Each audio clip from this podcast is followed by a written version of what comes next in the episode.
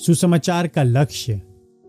अतः इससे बढ़कर उसके लहू के द्वारा धर्मी ठहराए जाकर हम उसके द्वारा परमेश्वर के प्रकोप से क्यों ना बचेंगे?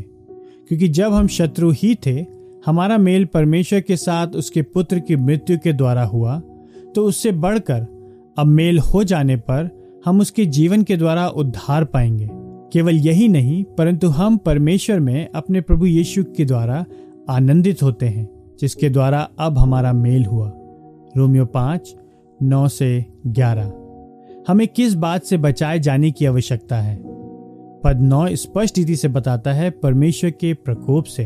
अतः इससे बढ़कर उसके लहू के द्वारा धर्मी ठहराए जाकर हम उसके द्वारा परमेश्वर के प्रकोप से क्यों ना बचेंगे? परंतु क्या यह सुसमाचार का सबसे उच्च, सबसे उत्तम, सबसे परिपूर्ण, सबसे संतुष्टिदायक पुरस्कार है? नहीं। पद दस बताता है, उससे बढ़कर हम उसके जीवन के द्वारा उद्धार पाएँगे। फिर पद ग्यारह इसे सुसमाचार के परम लक्ष्य और उद्देश्य तक लेकर जाता है। केवल यही नहीं, परंतु हम परमेश्वर में आनंदित होते हैं। यह सुसमाचार की अंतिम और उत्कृष्ट भलाई है। कोई और उससे बढ़कर वाक्यांश इसके पश्चात नहीं है। पॉलुस केवल यही बताता है कि हम वहाँ कैसे पहुँचे हैं। प्रभु यीशु के द्वारा जिसके द्वारा अब हमारा मेल हुआ है। सुसमाचार का लक्ष्य है कि हम परमेश्वर में आनंदित होते हैं।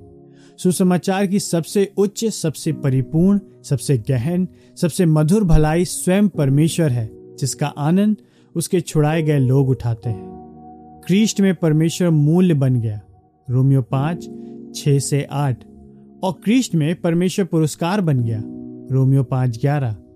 सुसमाचार वो अच्छा समाचार है कि परमेश्वर ने हमें सर्वदा परमेश्वर का आनंद उठाने के लिए मोल लिया है।